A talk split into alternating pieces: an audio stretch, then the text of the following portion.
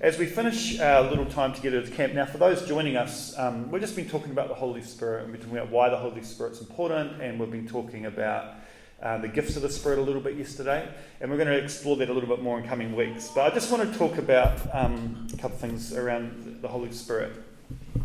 And the main idea that I want to share is this when you choose to allow the Holy Spirit into your life, life becomes a lot more adventurous. It's a lot more of an adventure.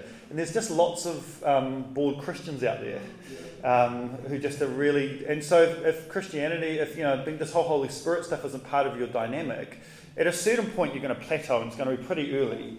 And and then it's like you might as well. You know, there's a lot of. I think we all struggle with this, where it's like we want to follow Jesus, but then like because we don't have some stuff happening in our lives often, we just do what everyone else does in the world and try and find our value and you know money and whatever and it's like, but actually, no, when you choose the Holy Spirit, it's like, man, it, life gets very exciting and, um, and scary sometimes, but really fun. uh, and you come alive when you choose to allow the Holy Spirit. Uh, Jesus, um, I love the passage, and we probably need to preach on it. We need to do a whole series probably on like, don't worry about tomorrow and what it's going to bring, and don't pursue all the stuff that you know other people pursue, but seek first the kingdom of God and his righteousness. There's so much in that Matthew 6 passage that speaks to the anxiety of our day and the rush and stress of our day and the busyness of our day. And Jesus is like, chill, chill. Uh, and but then he's like, seek first the kingdom of God, and all these other things will find their right place because they're not bad things; they're good things. You know, like it's good we enjoy good food and, and holidays and all that sort of stuff, but they're not meant to be the main thing. And when God's the main thing, those things find their right place and they're just so beautiful and rich. But if they're the main thing, then we're constantly striving for a little bit more because it never quite satisfies.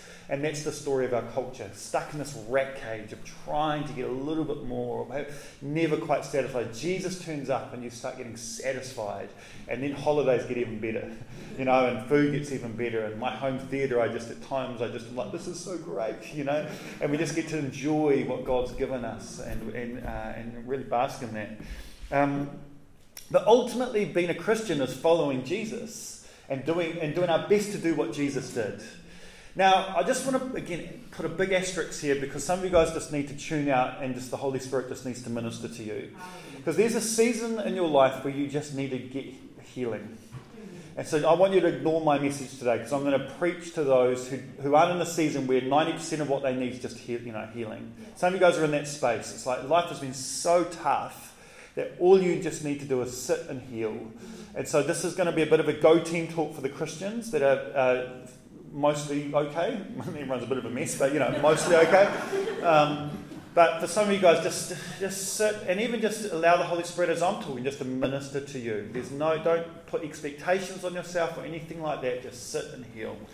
But ultimately, God is going to bring you to a place of wholeness where you can start just doing what Jesus did. We follow Jesus. Like that's the role of the Christian. It's not to believe in Jesus the demons believe in Jesus. It's to follow Jesus. It's to do what he did. It's to follow. And who do we follow? This is why reading the Gospels is good. We don't follow some boring Ned Flanders guy. Like culture makes Christianity look lame, and the, then it's well, Jesus must be lame if that's who they're following. And Jesus is anything but lame and boring, and he's nothing like Ned Flanders. Like it's just not his style at all. He's completely dangerous and wild. He's crying. Haha. Damn right. All right, here we go. Good. He's crying one minute, he's knocking over tables the next. He's showing courageous compassion to a fallen victim one day and cursing hypocrites the next. He's blasting Pharisees for having such a narrow view of adultery one minute, and in the next minute, he's sitting down with the woman, forgiving her as she's, after she's been caught in adultery. It's like you cannot. Uh, the New Testament continually describes that the crowds responded to Jesus with amazement. Like, this is who we follow. Uh, William Barclay, who's this New Testament scholar that you, an old, old older guy um, did now, but um, he wrote a whole lot of New Testament scholars, and he um, he said, you know, Jesus calls himself the truth, and he says that the word used for truth has three different meanings in the New Testament, in terms of how the people would use that word, the truth, back in the day. It was a word used to describe a wrestler grabbing an opponent by the throat a word meant to flay an animal, and a word used to describe the humiliations of a criminal who was paraded in front of a crowd with a dagger tied to his neck at its point under his chin so he could not put his head down. And he's like, this is what, what truth is like. he's like, it grabs us by the throat, it flays us wide open, and forces us to look into the face of God. Like, this is who Jesus is. And uh, unfortunately, many of us have been entrusted with the terrifying, frightening good news, have become obsessed with making Christianity safe. But Christianity isn't faced. We've defanged the tiger of truth. We've tamed the lion and we make Christianity sensible and acceptable and palatable, but it's just not. I can tell you, man, after the adventure that we've had coming up to Napier, which is very small in the context of church history and all the amazing things that people have done, but our little journey of faith, it's like he's not safe, but man, it's wild and fun. And it's not easy, but oh my gosh, you feel alive as you choose to follow him. Mike Yaconelli, one of my favourite um, easy to read authors. You know how you've got like, there's like Into Your Wright, and there's like, oh, you're wading through stuff. Uh, and then you've got Mike Yaconelli, who's just like writing to teenagers, and I'm like, that's me. And so he's like this. He's like, I would like to suggest that the church become a place of terror again, a place where God continually has to tell us to fear not, a place where our relations with God is not simply about belief or doctrinal theology, it's God's burning presence in our lives. I'm suggesting that the tame God of relevance be replaced by the God whose very presence shatters our egos into dust burns our sin into ashes, and strips us naked to reveal the real person within. The church needs to become a gloriously dangerous place where nothing is safe in God's presence except us. Nothing, including our plans and agendas and priorities and politics and money and security and comfort, possessions, or needs. And I just think, I just read that and I'm like, yeah, you know, like, where's the next hill I can take to Jesus? You know, like, sign me up, let's go. Um, but it, and obviously, you know, we can get all frothed up on a Sunday morning, but it's uh, uh, life is meant to be an adventure with Jesus. There's a lot of mundane, but there is a lot of it's meant to be an adventure with Jesus. And you know, it never gets easier choosing Jesus. It just doesn't. I thought, you know, like you choose to follow Jesus, which is a big step of faith and costs you a lot, and you think that's the biggest thing I'm going to have to do for Jesus. It's just like it's the beginning and it's the easiest. It's like you know, I remember when we moved up here, it was just like, I thought it was tough, you know, when you're um, single or married without kids to make tough decisions for Jesus. When you've got a mortgage and three children and you're moving, you know, and these guys then had to force one, to create the kids. Um, and you know, and you're having to live by faith. In our case, where it was like we had supporters and dribbles of income and stuff, and you're still trying to pay a mortgage, and you know, it's been like mental. And constantly God's been like, no, it's, it's going to be okay. But we had these, these moments when me and Jen were, you know, moving from Christchurch where it felt so pure because we're all His. Like, it was all Him. It was like, mate, if you don't come through, we are really screwed. we are really screwed. I've never planted a church before, no idea how to do this thing. You know, we don't know how the money's going to work out. We don't know where we're going to live. We don't know where the kids are going to go to school. We don't know if anyone's going to come, blah, blah, blah and it was terrifying. And yet we knew God was in it.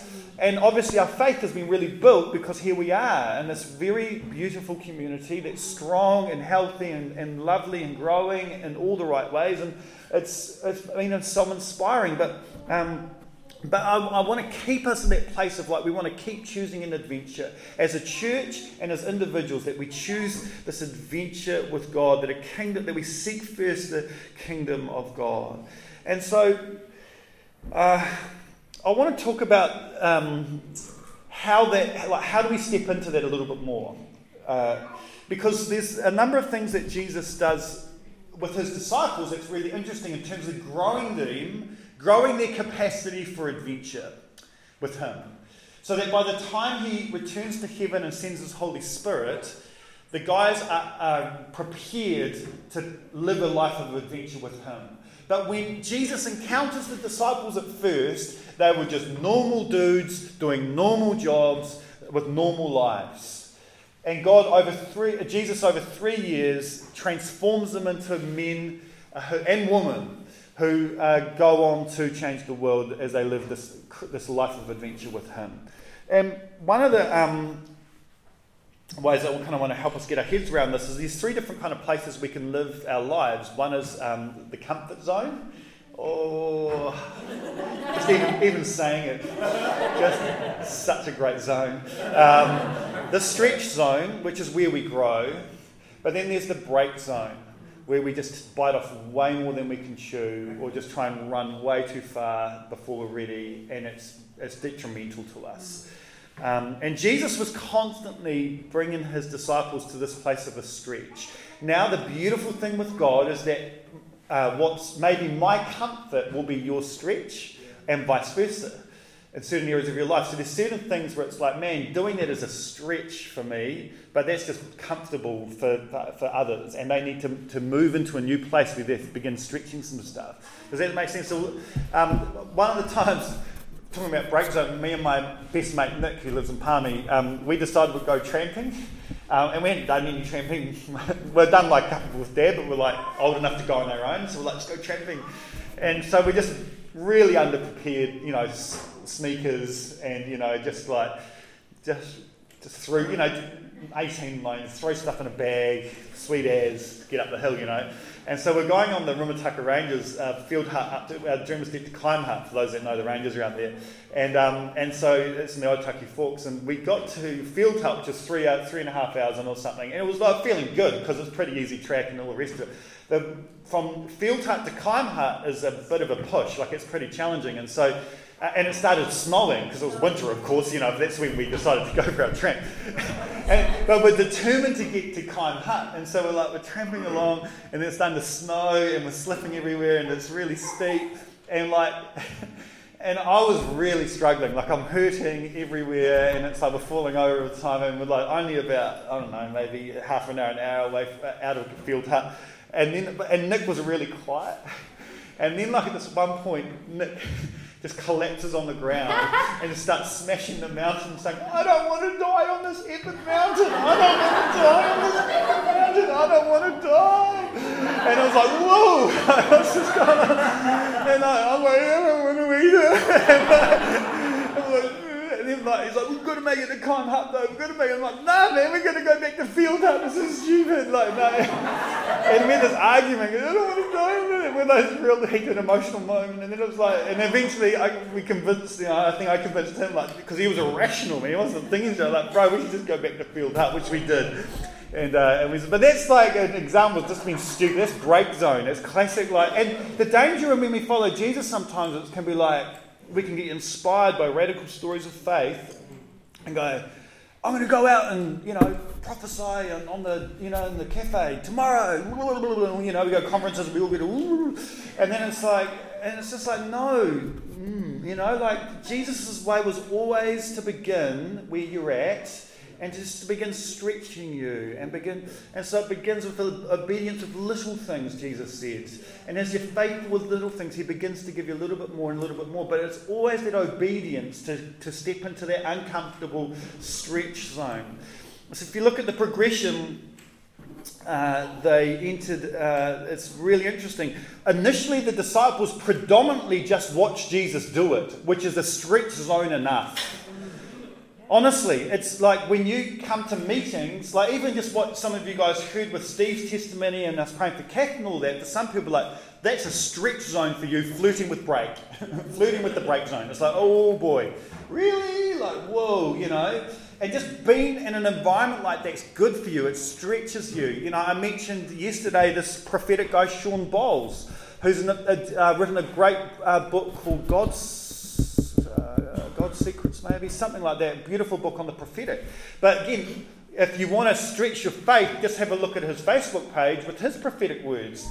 He's very ordinary. He's not like a razzle dazzle sort of guy, which I like. I'm not a big, he's an American guy, so I'm not a massive fan of the razzle dazzle. You know, it's not my vibe. Just very, dresses just like a normal dude and, you know, talks normal.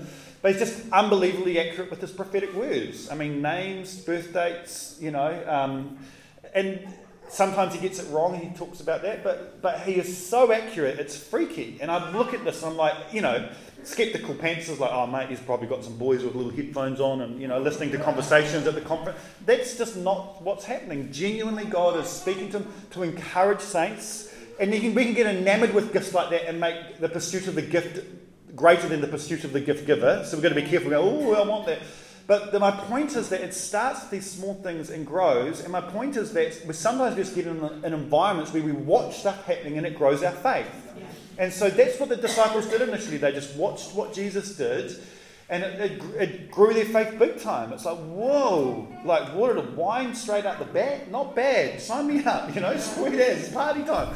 Um, you know, or uh, to the point where they began to do ministry with Jesus. Um, and Jesus would partner with them and be like, all right, guys, we've got to fight, feed the 5,000. And they're like, all right, let's do it. And it's like, no, you guys do it. well, well, no, no, how do we do it? You know, it's like, no, no, you can, I'm here with you guys. We just, just keep just grab what you can. Mm, grab what you can. You know, let's pray over it. All right, let's go start handing it out. Well, us handing it out. Yeah, you guys hand it out. But some,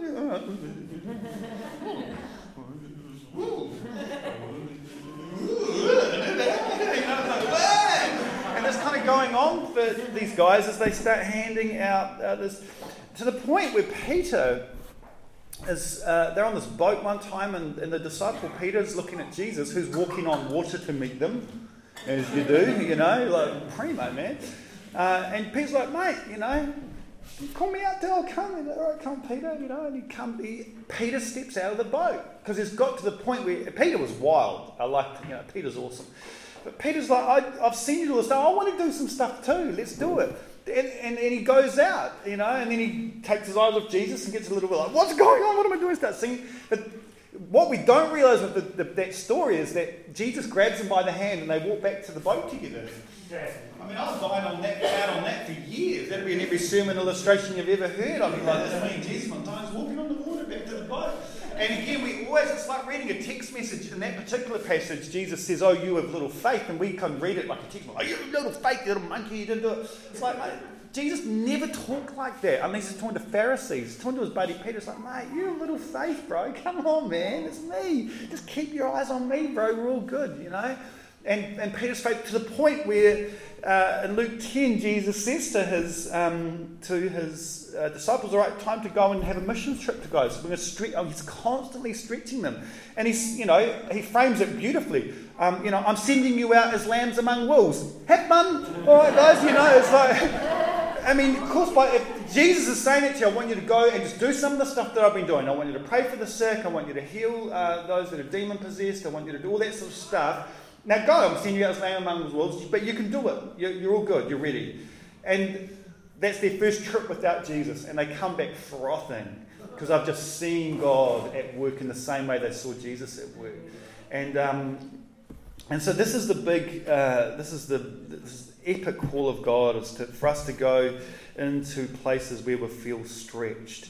And so um, I want to just give some space this morning to invite the Holy Spirit to speak to us about what that might look like.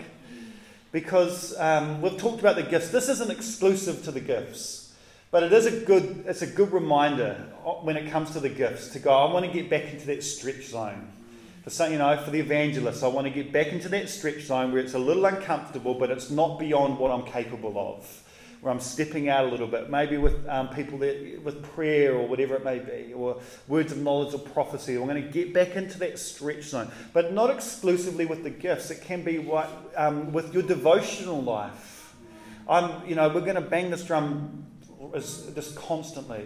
But let's develop such a strong private world with Jesus because the measure of your anointing, in terms of how your life and your gifts, will be the measure to the strength of that private world with Jesus. That's it. He's the anointed one, and we get anointed when we hang out with the anointed one and we just spend time with him. And so some of us need to go back to a stretch zone with our. I'm speaking to myself here. I want to get back to a stretch zone with my devotional life. What's my stretch zone will be someone's comfort zone and will be someone's break zone. So it's just, per- I love the way that the Holy Spirit's so personal. Just knows exactly what's right for the next click for me. But reading the Word, you know, are you reading, are you in the Word daily? Particularly if you want to have, like Jim was saying, if you want to hear the voice of God, or if you want to give words of knowledge or anything prophetic, you just have to know the Word of God. Because the more you get to know the Word of God, the more accurate you're going to get on your prophetic words, because you're going to know His heart as you soak in His written Word. Um, and so let's just commit to continue to be in that sort of stretch zone. Um, when it comes to prayer, You know, I love, you know, Jesus, um, you know, there's all these little moments in Scripture, but there's one in Mark verse, chapter 1, verse 35. Early in the morning, while it was still dark, Jesus got up, left the house, and went off to a solitary place, place where he prayed. Like some of us got to get back to a stretch zone, to a little bit more of a radical prayer life. You know, I remember, um, and this, this, depends on your stage of life, you know, but before I was sleep deprived uh, perpetually and, and, and currently, um, before children is what I'm trying to say, is, um, uh, you know, there was these times when we were in our teenage years with our youth group and stuff, we'd go out to the forest um, uh, out of Waikanae and um, and we'd make a big bonfire and we'd just pray all night, you know, and we'd just be around. It was, real cool, you know, it was like guitars and bonfire, and, and we'd just pray all night. We'd pray for the city, and we'd pray for our friends, we'd pray for our schools, and we'd pray for one another. And uh, you know, I just I just remember those times fondly because it felt radical, and I felt like, oh man, I'm not just you know, I'm not bo- I'm not a boring Christian. I'm radical because I've got a bonfire and it's one in the morning and we're still going, and you know, um, and but some of us it's like, man, let's come back to the, you know, we've had those moments and. I can't do bonfires all night. I'll pay for it for a month in terms of grumpiness, and, and my wife would, would leave me, and it would just be, you know, I can't do that these days. It would be really unwise. It would be silly. But um, but you know, there's things that we can take back to that, where we come back to that place where I'm growing and I'm getting stretched by God. He loves it when we're in that place. Ultimately, it comes down to obedience. It all boils down to obedience. And you know, there's lots of love languages that you know, there's five love languages people theorize. You know, God, you know, God's love language is obedience. If you love me, you'll keep, you'll obey my commands. Like God's love language is obedience. And so sometimes, you know, if you want to just love him to bits, just be obedient and he'll just and he'll lead you into places where you get stretched a bit. And stretch zones aren't comfortable. It's a little scary and it can be but you grow and you come alive and it's so good for your soul. And, uh, and you get a little fire back in your eyes because you're like, I'm just living radically for Him. And so I just would love us to invite the Holy Spirit to come and to um, speak to us about what that could look like. Um, maybe it's to pray for someone for the very first time because you haven't done that. Maybe it's to once more commit to just read the Bible regularly. Maybe you want a new gift from God, you want to activate that. Or maybe you want to give a prophetic word for the first time to somebody and you're a bit scared, but you're, you're like, I'm going to do it, God, I'm going to do it. And these are the moments. I know that there's danger in like making decisions in moments of inspiration like this. But there's also, it can be a wise place to make a decision because sometimes we get clarity that we get in these moments because of the word and the worship and all of that, where we get a clarity we don't have in the fog of normal life. So sometimes it can be good to make decisions, radical decisions in these moments where it's like, I'm going to do X, Y, Z. But let's let the Holy Spirit lead us in terms of what that looks like. So let's just stay seated because if I ask everyone to stand, I'm going to sit down anyway because 90% of you have been at camp all week. a little tired. But let's just, as we finish this morning, just ask the Holy Spirit just to lead us into a new place of boldness and courage and obedience as we move into places that maybe stretch us a bit. Father, we just acknowledge you're here with us. Thank you, Jesus, that we follow you. You're not tame, you're not safe, but uh, you're a lot of fun and uh, you bring us to life. And ultimately, you are safe, you lead us to dangerous places sometimes. And so, Lord, I just ask that you would uh, this morning uh, just come and by your Spirit lead us into places where we would really grow and that would be stretched. And forgive us, Lord, we love the comfort zone, we love the couch, we love just, um, you know, just being really capable and sorted and all that. Lord, lead us to places we feel a bit uncomfortable so that we can grow. For some of us, we need to, to uh, you know, just sense for some of us, it's things like Sabbath rest like we just are addicted to our busyness, and it's a bit of a stretch, but God wants to slow us down and that we'd honour the Sabbath and have that, just a one day that's just replenishing, refreshing. It's a day of rest. And so it's not all about doing things. Sometimes it's about not doing things in obedience to God. So just then I just felt the Holy Spirit plonk that in my little head for someone. And that scares you. Welcome to following Jesus. Um, and so Lord, just come by your Holy Spirit, speak to every one of us about just one little thing that we could respond in obedience to you with this morning that would lead us into places of, of growth and, and we would feel a bit stretched, but know that we've been obedient to your promptings. Let's just listen to him. And it's just little impressions or a little thought or a little, just let's have a listen. What does he want to say to you?